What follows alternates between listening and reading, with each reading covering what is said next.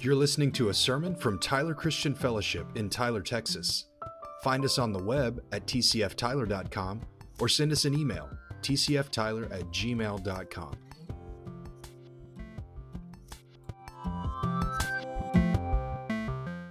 Lifted up, praising his name together, saying the same thing together.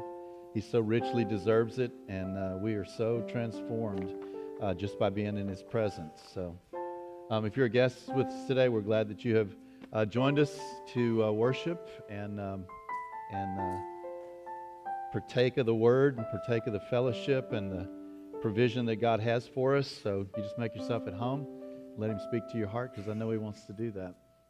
So, and uh, we'll let the kids go to uh, children's ministry. And as they go, we're going to pray for them.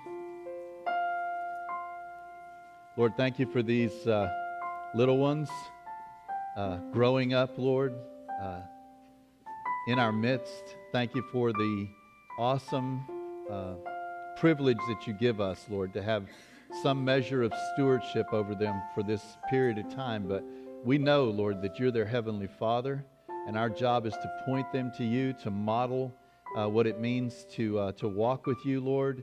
Um, that uh, church and a church family, Lord, would be a source of great joy uh, to them, Lord. Uh, that you're laying a foundation in their life right now that they can build uh, with certainty on uh, throughout all of their days.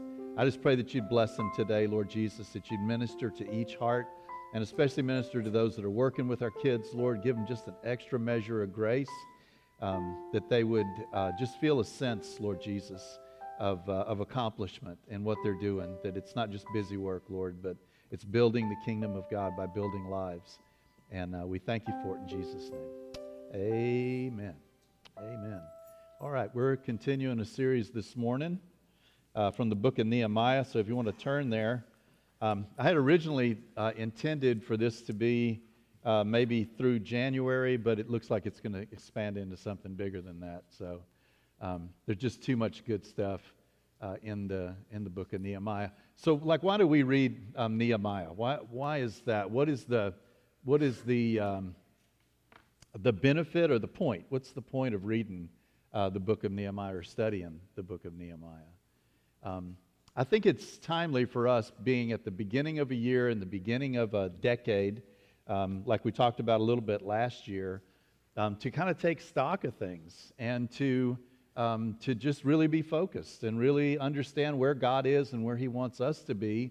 And, um, you know, it's just one of those things where you have uh, something that's ending in a zero, you know, the 2020. Um, like it can, could be for you when you become, when you get to be 20 or when you get to be, you know, 30 or 40. It's just like, uh, it's like, where are we going? Like, where is, where's our life going? And, and, uh, and are we really doing what we want to do and what we feel like we need to do? And, are we really dreaming big dreams, or have we just gotten into the routine of things and uh, just kind of going along with the flow? And so I think the book of Nehemiah is, uh, is really timely for us as a congregation and for us as individuals um, because it teaches us um, principles about the way God works and the way God works in people's lives, which is, you know, really important. Um, it teaches us what it looks like when a person gets something in his heart and decides to do it, and how God responds to that and how God does things. Sometimes we kind of look out at the landscape and we think we know what we're looking at. And we have no idea what, God, what the potential is that's out there until we begin to move, until we begin to seek God's face, until we begin to say, you know, God, give me your burden, not just my burden. Expand my horizons to the point that I can see what you want, not just what I want. Um, but I think the biggest thing about Nehemiah, we're going to see it uh, several different ways today, um, is that every book of the Bible, Jesus told the, I think he was talking to the scribes and Pharisees, and he said, um, You search the scriptures because in them you think, you know, you're going to find something. And he said, They are those that speak of me. And Nehemiah speaks of Jesus. And Nehemiah speaks of the one who is our source and our destiny and our everything. And it, it gives us a whole different perspective on that. So that's the reason why we study uh, Nehemiah. We want to be in, informed, we want to learn about history, but more than that, we want to learn about the mystery of how God works with people and how God accomplishes his purposes. Amen? So we're going to we're to read um, the first 10 verses of the book of second chapter of Nehemiah, and then we'll go back and talk about it a little bit. It says, uh, In the month Nisan, uh, in the 20th year of King Artaxerxes, when wine was before him, I took up the wine and I gave it to the king. Now I had not been sad in his presence. And the king said to me, Why is your face sad? Seeing you are not sick, this is nothing but sadness of the heart. And then I was very much afraid. And I said to the king, Let the king live forever. Why should not my face be sad when the city, the place of my father's graves, lies in ruins, and its gates have been destroyed by fire? And the king said to me, What are you requesting? And so I prayed to the God of heaven. And I said to the king, If it pleases the king, and if your servant has found favor in your sight, that you send me to Judah, to the city of my father's graves, that I may rebuild it. And the king said to me, the queen sitting beside him, How long will you be gone, and when will you return? And so it pleased the king to send me when I had given him a time.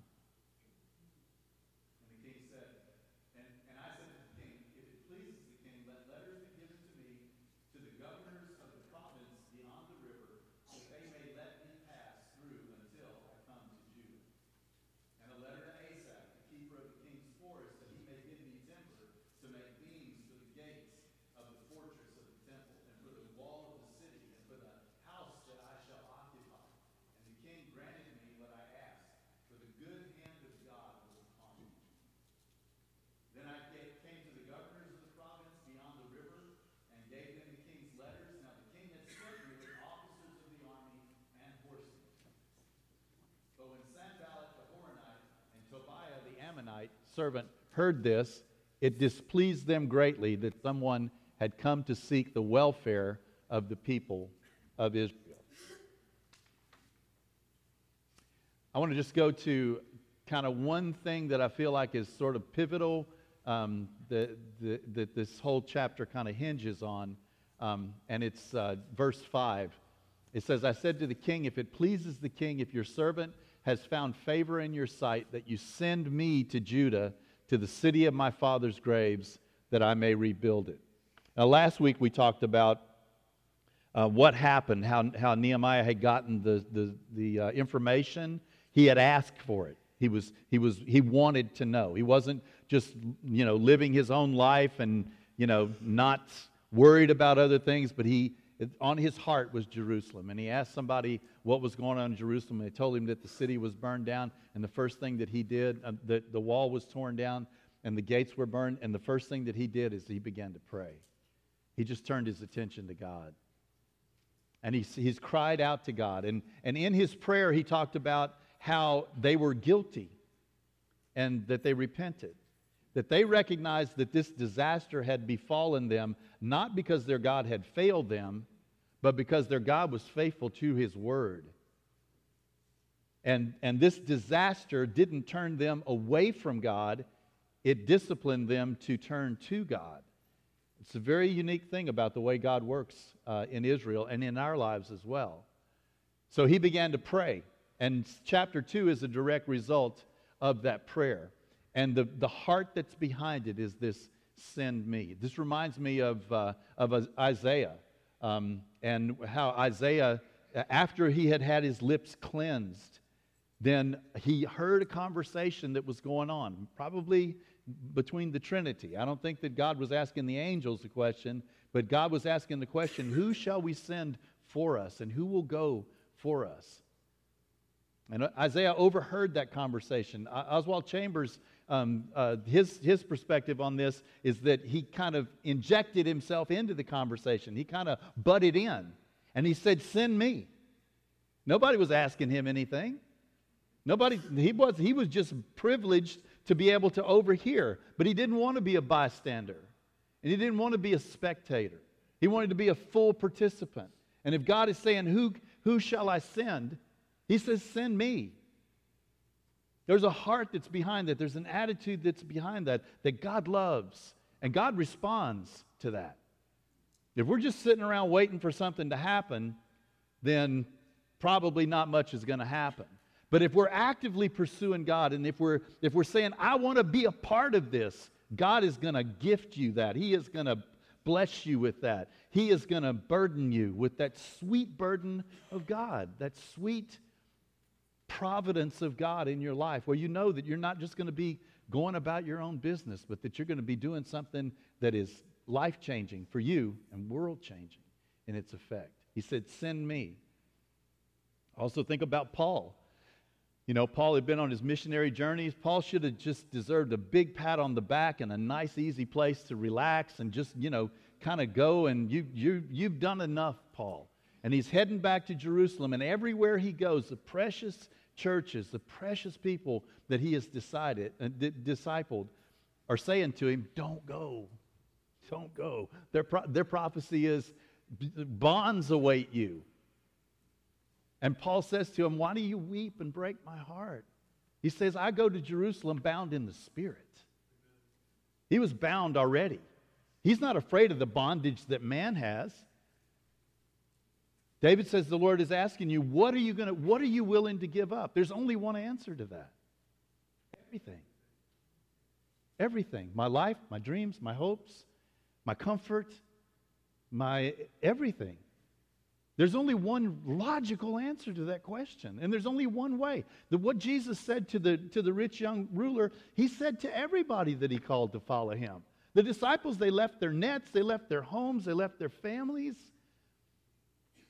Everybody that follows Jesus, there's only one way. There's only one way. And he's such a good God, and he's so good to us. But he's given us the privilege of being able to go. But this is not this is not the only th- th- there's a send me spirit. There's a here am I spirit that is in the church and that's because it's Jesus Christ that has that that here in my spirit. If you remember in the book of Revelation, book of Revelation is a difficult book in a lot of ways. There's some imagery in there that we don't understand. Anybody that claims to understand all of it is is not telling you the truth. Okay? It is it, there's a benefit to reading it but there's a lot of things in it that are hard to understand, but there's some things in it that you cannot misunderstand. They're so obvious, they're so plain. Some of those are in the letters to the seven churches, but some of those are in that throne room, that picture that we have where, where um, John is, is, is able to look into the throne room of heaven. And you remember that? There's a scroll that appears in heaven, and the voice says, You know, who is worthy to open the scroll? And there was nobody found worthy to open the scroll. And then the Lamb steps forward and says, He will go. Jesus told uh, Nicodemus in chapter 3 of uh, the book of John, you can say it with me God so loved the world that he gave his only begotten Son, that whoever would believe in him wouldn't perish, but would have eternal life. And then the next verse, 17, 317, says, God did not send him into the world to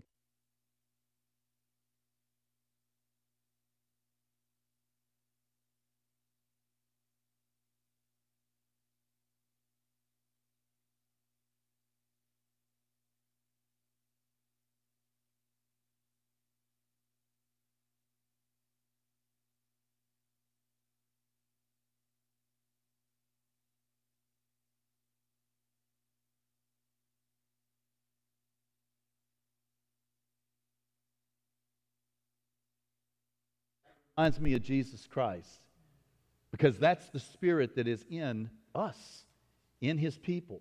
Send me.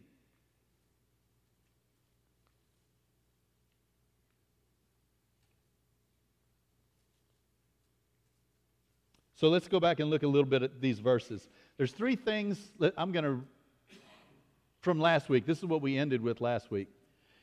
Um, as we're looking forward, uh, as we're listening to the Lord, God has us in a season of seeking His face. We're meeting on Wednesday nights. A lot of people are fasting one or two days during the week. In addition to that, it's just a season of seeking the Lord. It's just a season of saying, you know, I want more, you know? And when you start praying a prayer like that, God begins to put his finger on some things. And he says, you know, this, not that this is bad, but it's just holding you back. And that's, that's the season that we're in as a church. So we're meeting on Wednesday nights. We're going to pray. We're going to meet for some fellowship. Just don't have enough of that time for that. You know, Sunday morning is just not time enough for us to, you know, fully benefit from what it means to be friends with believers. And so we're meeting together. We'll, we'll have a great meal. Uh, and then um, that's for about an hour. And then we're going to pray for about an hour. So if you have kids, we're trying to get out of here by 8 o'clock. We did a good job of being right on time this past week, and I trust that we can do that. But the prayer that we're praying is uh, the way that we pray is that we have some things that we're going to pray about. We just let the Holy Spirit guide us and lead us. And it's amazing how God orchestrates that and how He harmonizes our hearts together um, to seek Him. So last week we talked about this just as a, as a congregation and as a body, looking forward to the year and the decade ahead. Um, and these were the three things that we talked about embrace the truth, don't soft soap it, listen to what God is saying to you and what He convicts your heart of, confess your sins, repent, um, you know, clear that there's nothing between you and God, there's nothing separating you between you and God. The second is to turn your eyes to God, to really begin to seek Him. Uh, and then the last one is to prepare yourself for work. And that's how we ended last week. If you look at the last um, verse of uh, Nehemiah chapter 1, he says, Now I was the cupbearer for the king. So he is praying and seeking God. And then when he gets up from his prayer, he's saying, Okay, where am I and who am I and what, what am I uh, uh doing here? He was uniquely uh, placed uh, in the kingdom at that time. Um, so that's what, we, that's what we looked at last week. Um, this week, we're going to look at the results of Nehemiah's prayer. So, chapter 2 all the things that happen in chapter 2 are, are, a direct result of Nehemiah turning his attention to God and beginning to pray and to begin, beginning to seek Him. And in those first 10 verses, we see three uh, results. The first is the hand of God, the second is the king's favor, and then the third is that the enemy is immediately being dealt with and immediately being rendered powerless. So we're going to look at those uh, in some detail today. First of all, uh, in direct response to Nehemiah's uh, prayer. The Bible says that the, um, the effective, fervent prayer of a righteous man um, makes things happen, right? The effective, fervent prayer of a righteous man. Who's righteous? Anybody? There you go. You better, yeah, raise your hand. Yeah. That's not being like proud or arrogant or, or the, we are righteous because Jesus Christ has made us righteous. But don't let anybody tell you that you're not claim it, walk in it, right? There's a, le- there's a level of humility in that as well, knowing that I am not in myself worthy, but that in Jesus Christ I am mighty to the pulling down of strongholds. And God's going to use me that right, that way. I was in the hospital uh, with my son some years ago, and uh, he had a procedure that they needed to do. And the doctor came in and he said, You know, his vascular system is all messed up. It's just like we don't, you know, we need to do this. Uh, otherwise, we're going to have to do something a whole lot more drastic and a whole lot more uh, radical. And so I just began to pray. And this is when I got some insight into this. And, and I was praying to God and I was saying, God, you said that you will answer prayer. And I'm asking you for something. I'm asking you to do this. And I said, in Jesus Christ, I am a righteous. I fulfill that, um, that requirement. The, the effective, fervent prayer of a righteous man avails much. And I prayed that prayer. And the doctor came in like 15 minutes later and he said, We got it. It worked.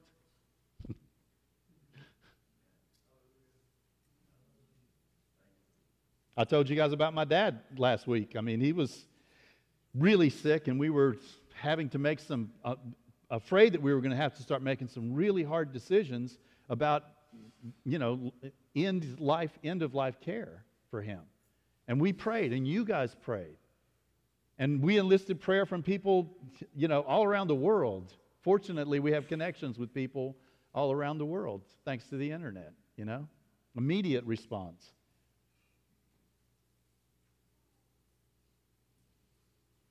And he ate. He, he swallowed. He ate breakfast. You know, not a big deal to most of us, but it was the difference between life and death. It was the difference between hospice and returning him to the life that he loves and life. And he's, I just saw him this past week. He's not, he, he is not the same guy that he's been for the last couple of years. A lot more alert, a lot more, you know, interactive and stuff like that. Why? Because the effective, fervent prayer of a righteous person avails much. Does God always heal? No. A lot of times he has something way better in mind than what we're asking for. But boy, when he comes through, you just step back and you just like, that, that's God, you know? And this is the result of Nehemiah's prayer, is that he began to see God doing things. In verse, uh, verse 8,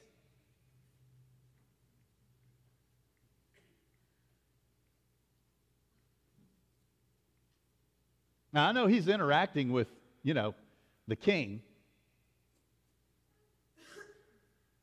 It says, uh, in a letter to Asaph, he's asking for this the keeper of the king's forest, that he may give me uh, timber to make beams for the gates, for the fortress of the temple, and for the wall of the city. And it says, And the king granted me what I asked for, for the good hand of God was upon me. And that's a direct result of him praying. I don't know if you think, if your brain works like mine. My, my wife tells me often, everybody's not like you, Joe. And I'm like, really? But the way my brain works is, I had to learn this. Why do I have to ask God for something when He already knows what I need? He's, he's omniscient, He knows everything. He knows what I'm going to say before I say it. And yet there's something about that that moves his heart in a particular way. Why do I have to ask? And the reason why I have to ask, and the reason why it sets something in motion, is because I can have a problem and not be expecting him to do anything about it. Or he could have a problem and not even be like expecting me to be part of the solution. But when I start that conversation, something happens. He's a living God and I'm in a living relationship with him, just like I am with people. And when I ask, it becomes his business. And if I don't ask, then it's my business. Not that he doesn't move sometimes sovereignly anyway, but most of the time he thrives on that. He thrives on that interaction. You know, it's like a, a two year old, you know? They're always asking, what, what question do two year olds ask? Why? And you know what? A lot of times they're asking questions that they don't even have the capacity to understand if you did answer the question. But I don't think it's about that at all. I think they just thrive on the interaction with the big person. I think that's what they want. They just want your attention focused on them, and they want that conversation and that interaction. And I think that's what God wants too with us. He just wants that interaction. He wants to be a part of your life, He wants to be a part of your problems. He hates to see you struggle alone. That's why He, not because He doesn't know, because He wants that interaction with you. He wants that, He wants you to focus your attention on Him and trust Him and grow in your relationship with Him and your heart grow seven sizes. You know? You Grinch.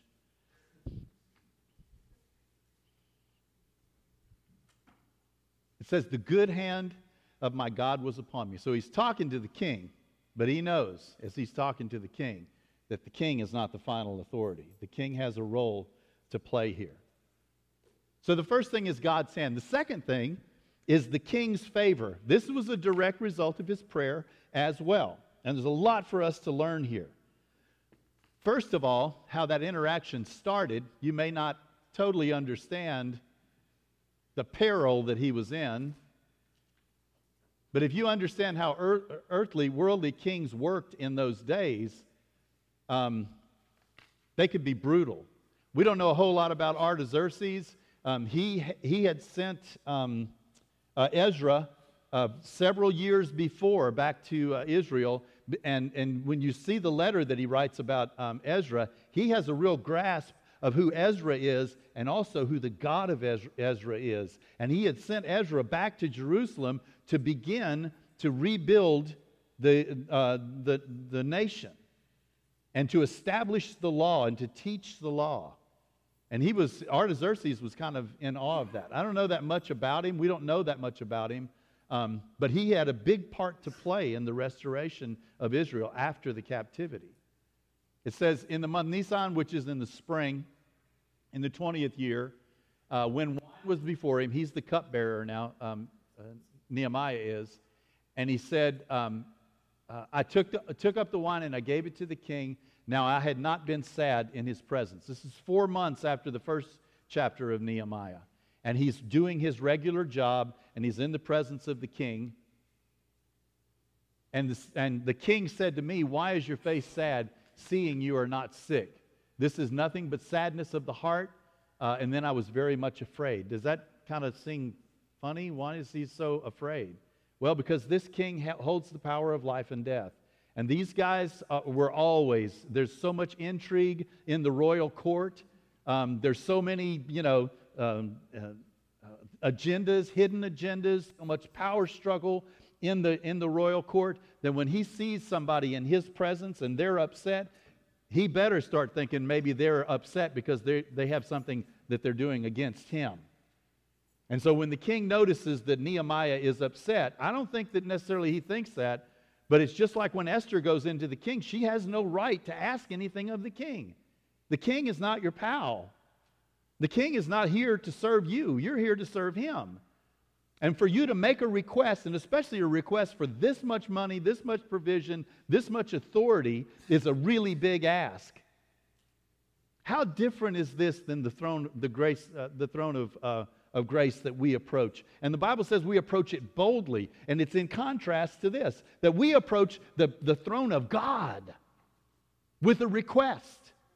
Nehemiah was afraid to approach the king with a request to ask something of him. And yet God has opened his throne up to his kids, and he's just like, You come and you ask, you are welcome. He's not our servant. He's not our servant, he's our father. But he wants us to come. We don't have to. That's what it means. It says we approach the throne of grace boldly. It's boldly. It's, it's like, you know, freedom of speech, freedom to ask. And then he said, I was very much afraid. And I said to the king, Now he could not have brought this request unless the king had asked him, like, what's going on with you? And now the door is open. And listen to what he asked. He says, Let the king live forever. Why should my face not be sad when the city, the place of my father's graves, lies in ruins and its gates have been destroyed by fire? Now, he knows what's going on in Jerusalem. He's done some investigation. During this time, he's been praying. He's turned his attention to the Lord, but he's also done some background work. And he knows that when he gets his opportunity, he's not going to say, I'll get back to you. When he gets his opportunity and that door is open, Nehemiah is ready to ask. He's, he's ready to go.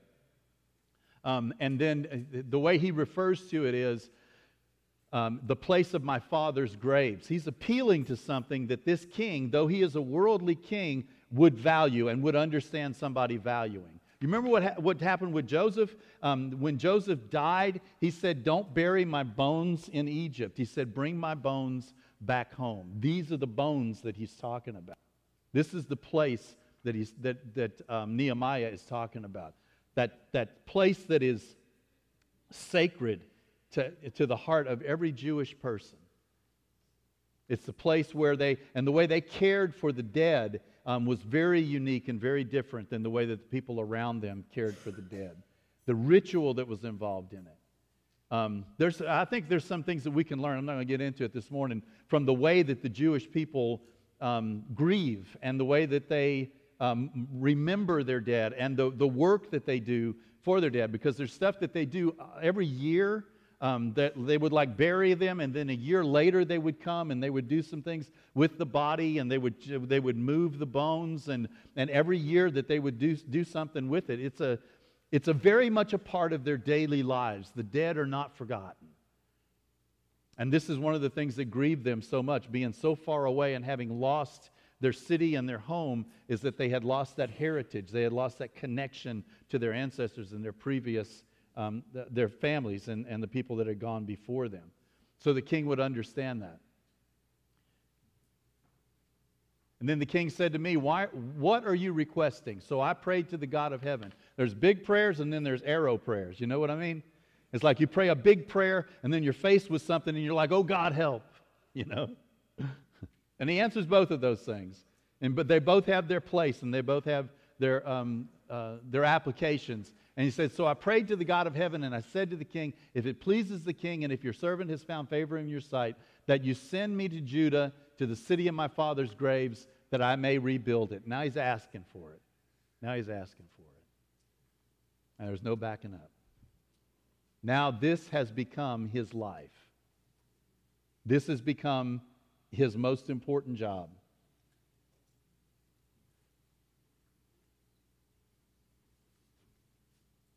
And the king said to me, the queen sitting beside him, How long will you be gone, and when will you return? So it pleased the king to send me uh, when I had given him a time.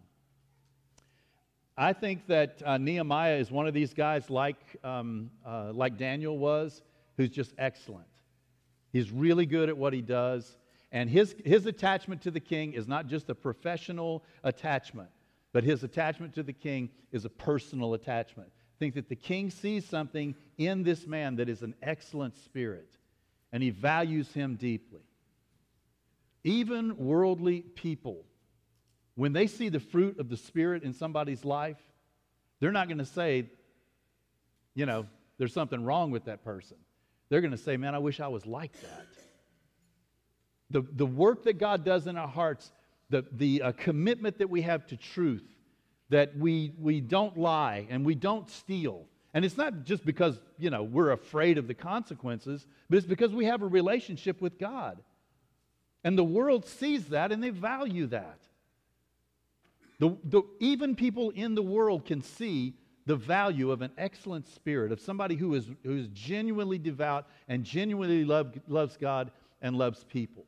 And that's what I think the king is seeing in Nehemiah. And that's the reason why Nehemiah can boldly ask this question, which is going to remove him, remove the value of his service from the court and place it in a foreign city to build a foreign government.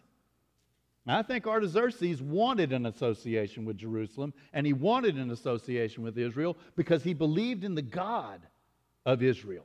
He saw the power and he saw the excellent spirit in the people that, that called themselves Jewish, that were of the Jewish uh, race. And so it was to his advantage to strengthen them and build them and have an ally in these guys. But he wants to know when he's going to be back because that's a big investment, right? I mean, when a person goes to the mission field or somebody goes to plant a church or something like that. We rejoice in that, right? But we lose something as well, don't we? And are we willing to make that investment? Are we willing to give up what they mean to us so that they can mean something big to the kingdom of God that goes beyond us? It's a question to think about because I know God wants to do that. He wants to send us he wants to send us. And this mission trip to uh, Nicaragua is a perfect example of the way people go and get their eyes open to things that you could tell them about. You could, I mean, I'm sure that there's like mission stories on uh, Facebook, on Facebook or uh, uh, on YouTube, you know? But when it's your own person, when it's somebody that you love and somebody that you know, and they go and they begin to see this face to face, firsthand. First time when we went uh, as a youth group, we went to Mexico and we prayed. I don't know if you guys are going to do this or not, but I strongly suggest it. We prayed together as a team. We met together weekly as a team just for prayer. And we were praying for people, and we were praying that God would open doors, and we were praying that God would make us bold and, and that He would give us success as we went to Mexico. We were going to do a, um, a sports outreach, and we were going to do a, a VBS and we were connected with two churches there so that the people that came in that we ministered to, we could put them directly in those uh, churches. We introduced them to the pastor and the children's minister, and, and they were not just being, you know, being evangelized, but they were also going to be discipled. And um, we got there. This was um, uh, Saltillo, uh, Mexico. And we got there. We came into the house that we were staying at. Everybody brought their bags in, and uh, and then they went out to put to give give out flyers. And I stayed back and I was cooking. I was cooking uh, for, um, for our evening meal. And they were gone for about an hour and a half or two hours, something like that. And during that time, the heavens just opened up and there was a huge thunderstorm. And this is a city that has a lot of dirt roads, it's not all paved roads. And so I'm watching this storm and waiting for them to come back. And they came back and they were like muddy, wet, and their faces were just radiant. They were just glowing because they had seen what they had prayed for. They had seen people open their hearts and open their doors and t- willingly and, and, and thankfully take the flyers. Man, if you tried to give these flyers out here, people wouldn't even take them, you know? They'd be like, I don't, I don't want that, you know? Try to, try to give somebody, you know, a, a, a flyer or something like that. But there, they were just like, yeah, let me see it. Everybody, just, and then they read it. And they, they came back rejoicing because they had prayed and God had answered. The only reason why we don't see that more often is because we don't, we don't experience it. We don't, we don't take the step to put ourselves in a position to see something like that and experience something like that.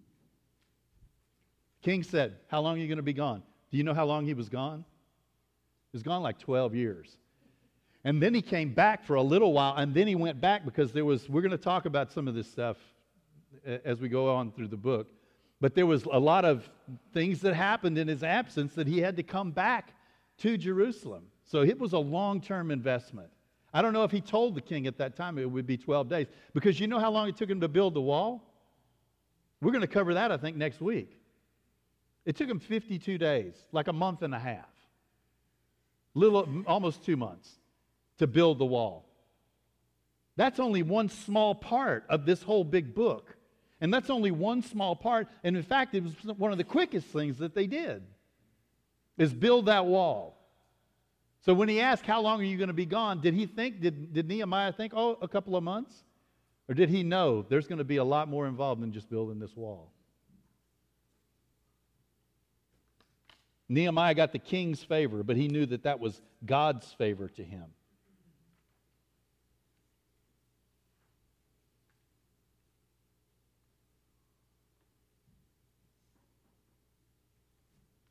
And the king gave him two things probably several letters, but he gave him a letter. This is like a, le- a letter of passage, carte blanche is what sometimes we call it, where he, he, can, he has the right to, to have anything that he, he wants. He has the right um, to do that. But then he also gave him a military escort. So in the, in the Bible, there's two ways to translate power. We have power in the Holy Spirit. There's power, there's exousia power, and there's dunamis power. Exousia power is executive power. It's the right to do things. And then he, and then he also has the dunamis power. Dunamis is the dynamite power. That's the power to get things done, not the, not the right to get things done, but the power to get things done. Miracles are like that. Miracles are dunamis power, but they're based on our exousia power. They're based on our executive power, our rights in, in God. You see what I'm saying here? So here, here's the way I illustrate it. Like um, you're driving along and you look in your rearview mirror and the lights are flashing and, and all of that. And you know it's not Christmas time and then, you know, it's, uh, you're getting pulled over. So why are you driving your car and you see the lights and you pull over? Why do you pull over? What makes you pull over? Like why? Like you know what you're supposed to do, right? But you physically do this, right? Because this guy has the authority. He has two things he has a badge and he has a gun. That's the exousia, that's the executive power. That's the right. He has the right to pull you over, and the gun is the dunamis power to enforce that, just in case, right? I know you're not, that never happens to you, and I, am you know, I'm just talking theoretically here. But if it ever does happen, that's why he has, he has the executive power. And which one is more powerful? That badge is way more powerful than that gun. That guy gets all, or woman gets all of this work done. You know, rarely do they, do they ever pull that gun out. Where, rarely do they ever have to use it. Why? Because they have the right. And listen, Nehemiah got the right, he got the letters. That's the authority. He, he got the, he got, you know, um, Jesus says, if you ask anything in my name, you shall have it. That's what we're talking about. This is in the king's name. This work that Nehemiah is doing now is not Nehemiah, some, you know, skinny Hebrew, you know, out trying to do something, but this is Artaxerxes now. He's got letters to prove it. He is doing this in his name. Okay, you with me? And finally, um,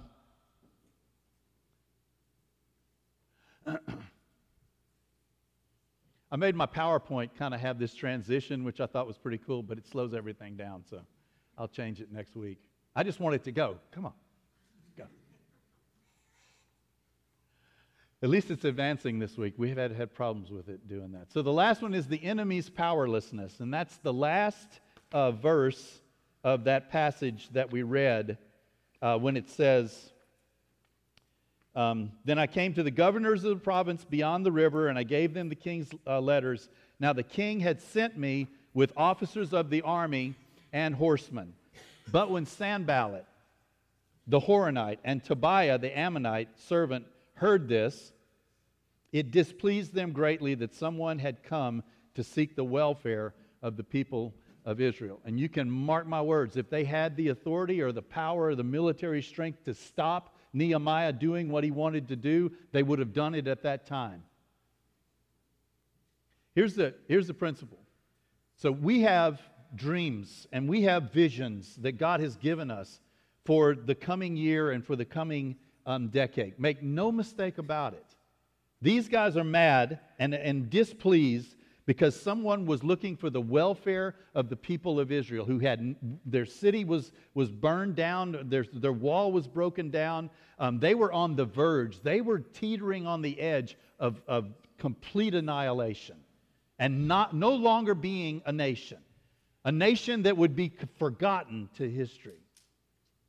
They were on that, and, and then uh, Sanballat and uh, Tobiah saw Nehemiah coming, and they're not happy about it. Now, let me give you just a little bit. We're going to talk about these guys. We're going to spend a whole week talking about the enemy and the enemy's tactics and what he does and the right way that we wage spiritual warfare. It's so different than physical warfare. It's all about the heart, it's all about the mind and the attitude. It's very little about necessarily physical strength or intimidation or all the things that go along with um, um, uh, physical warfare. But these guys come from Samaria. You've heard of Samaria right? You remember the conversation that Jesus had with the woman at the well? And she said, We worship on this mountain, and you Jews say that you should worship in Jerusalem. That's exactly what she's talking about. Sanballat actually built a temple on Mount uh, Gershom or Gerizim, something like that. That's the, that was the, um, the Samaritans' um, capital city. And Sanballat, his name itself, is the name of a foreign god like a, I, am a, I am a servant of, you know, the God sin, um, which is not sin like we say it. It's sin, it's a, it's a different God, but it's a foreign God.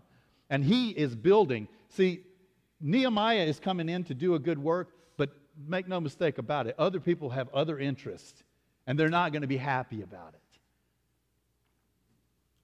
But we wrestle not against flesh and blood, but against principalities and powers So let me, uh, let me close this today by, I don't really know, how, I'm just going to do this, okay? So um, it may not flow real good for you, but um, I want to just take a step back and look at uh, the, God's mighty hand, the king's favor, and the enemy's um, powerlessness, and just point to where we are today and where God is today and what God is after, okay? Because Nehemiah is going to build a wall, but God is far more interested in something bigger than a wall. Because God wants to build the kingdom. Okay? Are you with me? God wants to build the kingdom. And listen to this. I, I, you could write this down if you want to. The kingdom of God is people. It's not structures, it's not organizations, it's people. The kingdom of God is people. And the fact that their wall was broken down was a disaster. It was terrible. But, the fact that the people were shamed and, and turned away, and they had no identity and they had no place. They were separated from their place of worship, the place of meeting with God. God is interested in people. God is interested in people. And if you begin to pray, he put that's what he's going to put on your heart. As you go about your daily life and things like that, sometimes we have a tendency to see people as a problem or people as their own problem or I'm not interested in that person or I don't want to talk to that person. But God is interested in people. He's interested in, in, in, in building people and reaching people and saving people. He's vitally interested in people.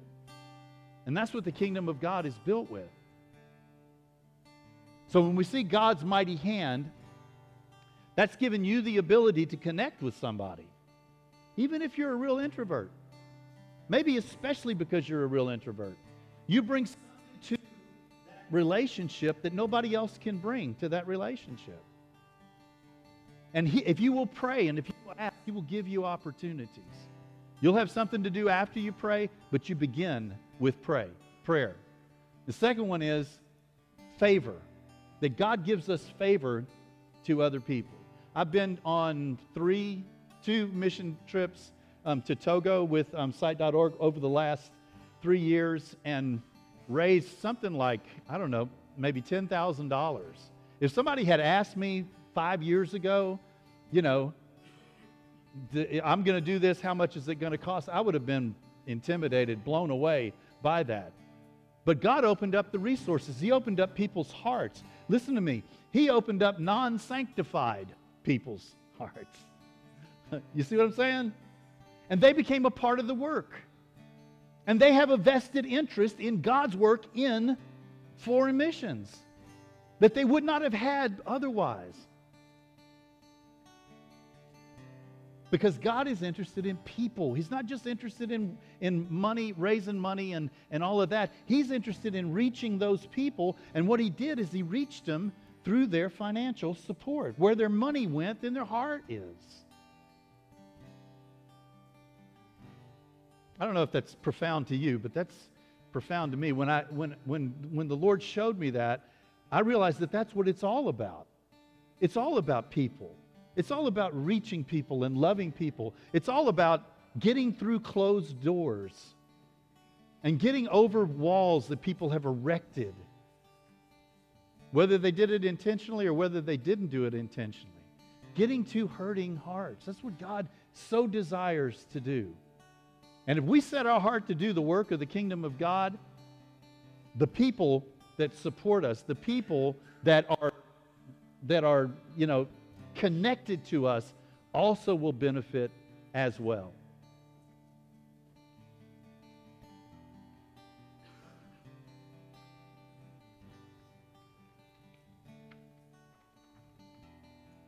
As you came in today,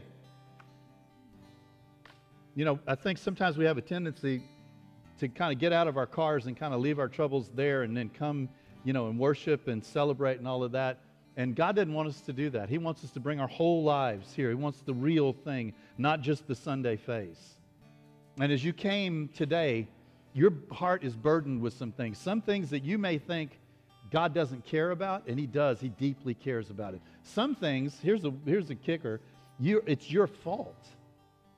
And so you're like, I mean, I can come, you know, but I'm living the consequences of my own bad decisions. And God's still saying, I want to help. I want to help. You know? I want to be a part of that. You got yourself into this mess, but you don't have to get yourself out of this mess. I'm going to be with you in that. And we're going to build character in you, and you're going to learn some things, and you're going to be changed fundamentally.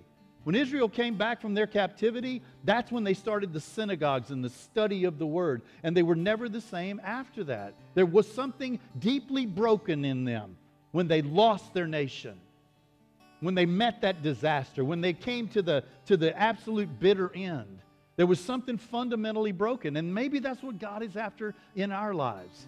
Something fundamentally, something foundationally changed, set right. And you would never have chosen to go through this, but God says, thank God you did. I was visiting with a dear friend of mine in the hospital who struggles with, uh, with addiction. And uh, when I walked in the room, he choked up. He does that a lot when he gets around me. And he said, I'm so thankful that I'm in the hospital. Said, I'm so thankful that I'm in the hospital. Crazy talk. Why?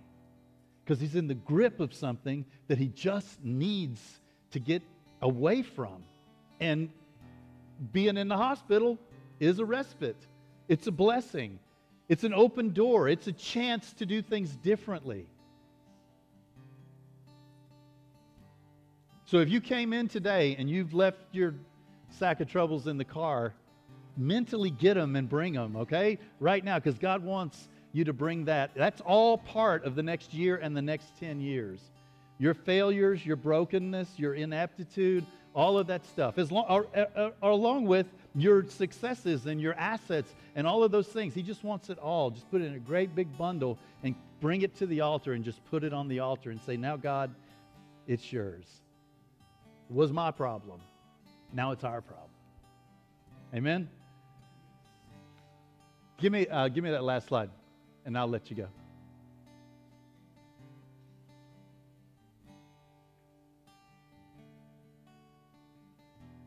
Oh, it can go faster.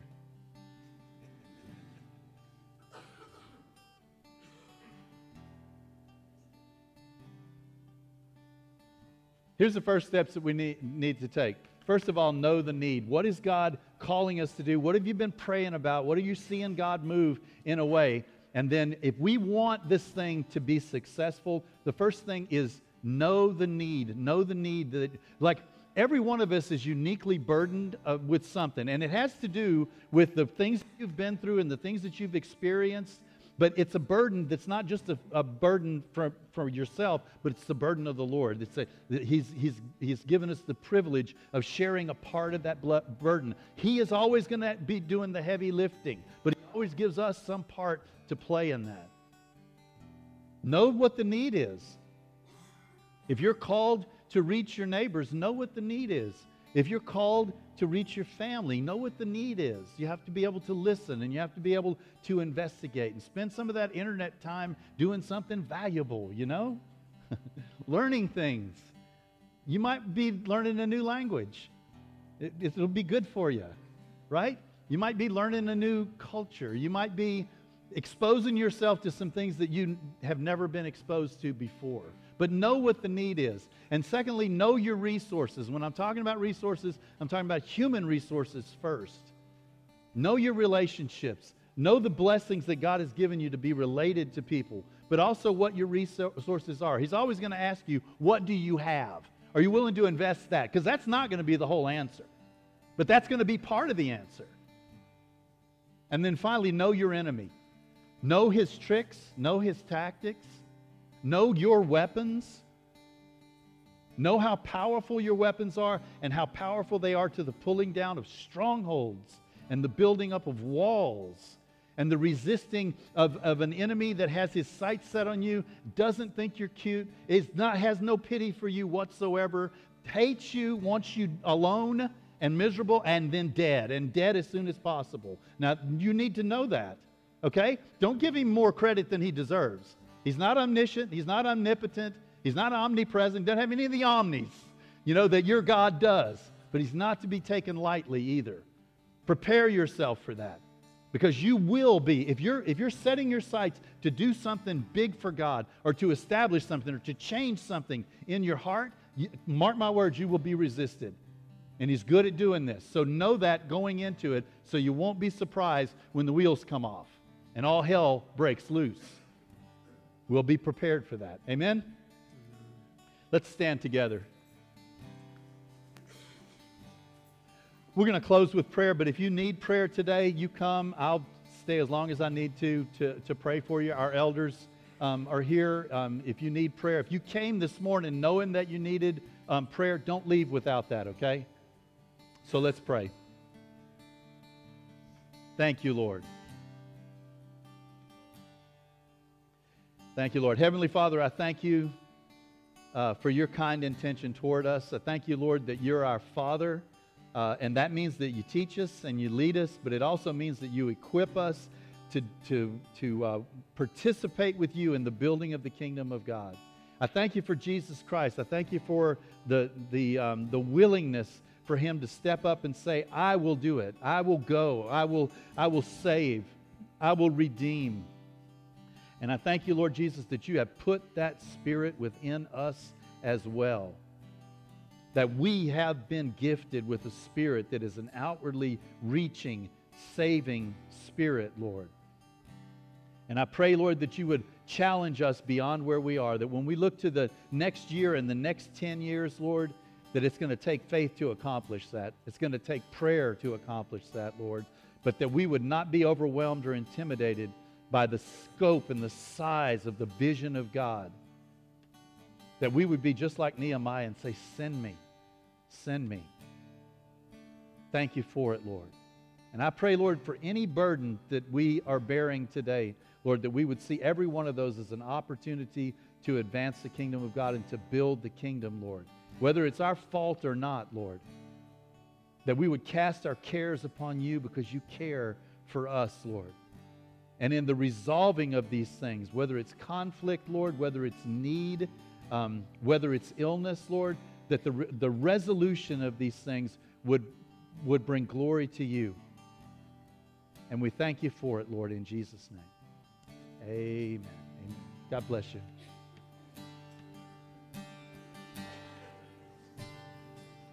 Your love never fails and never gives up. It never runs out on me.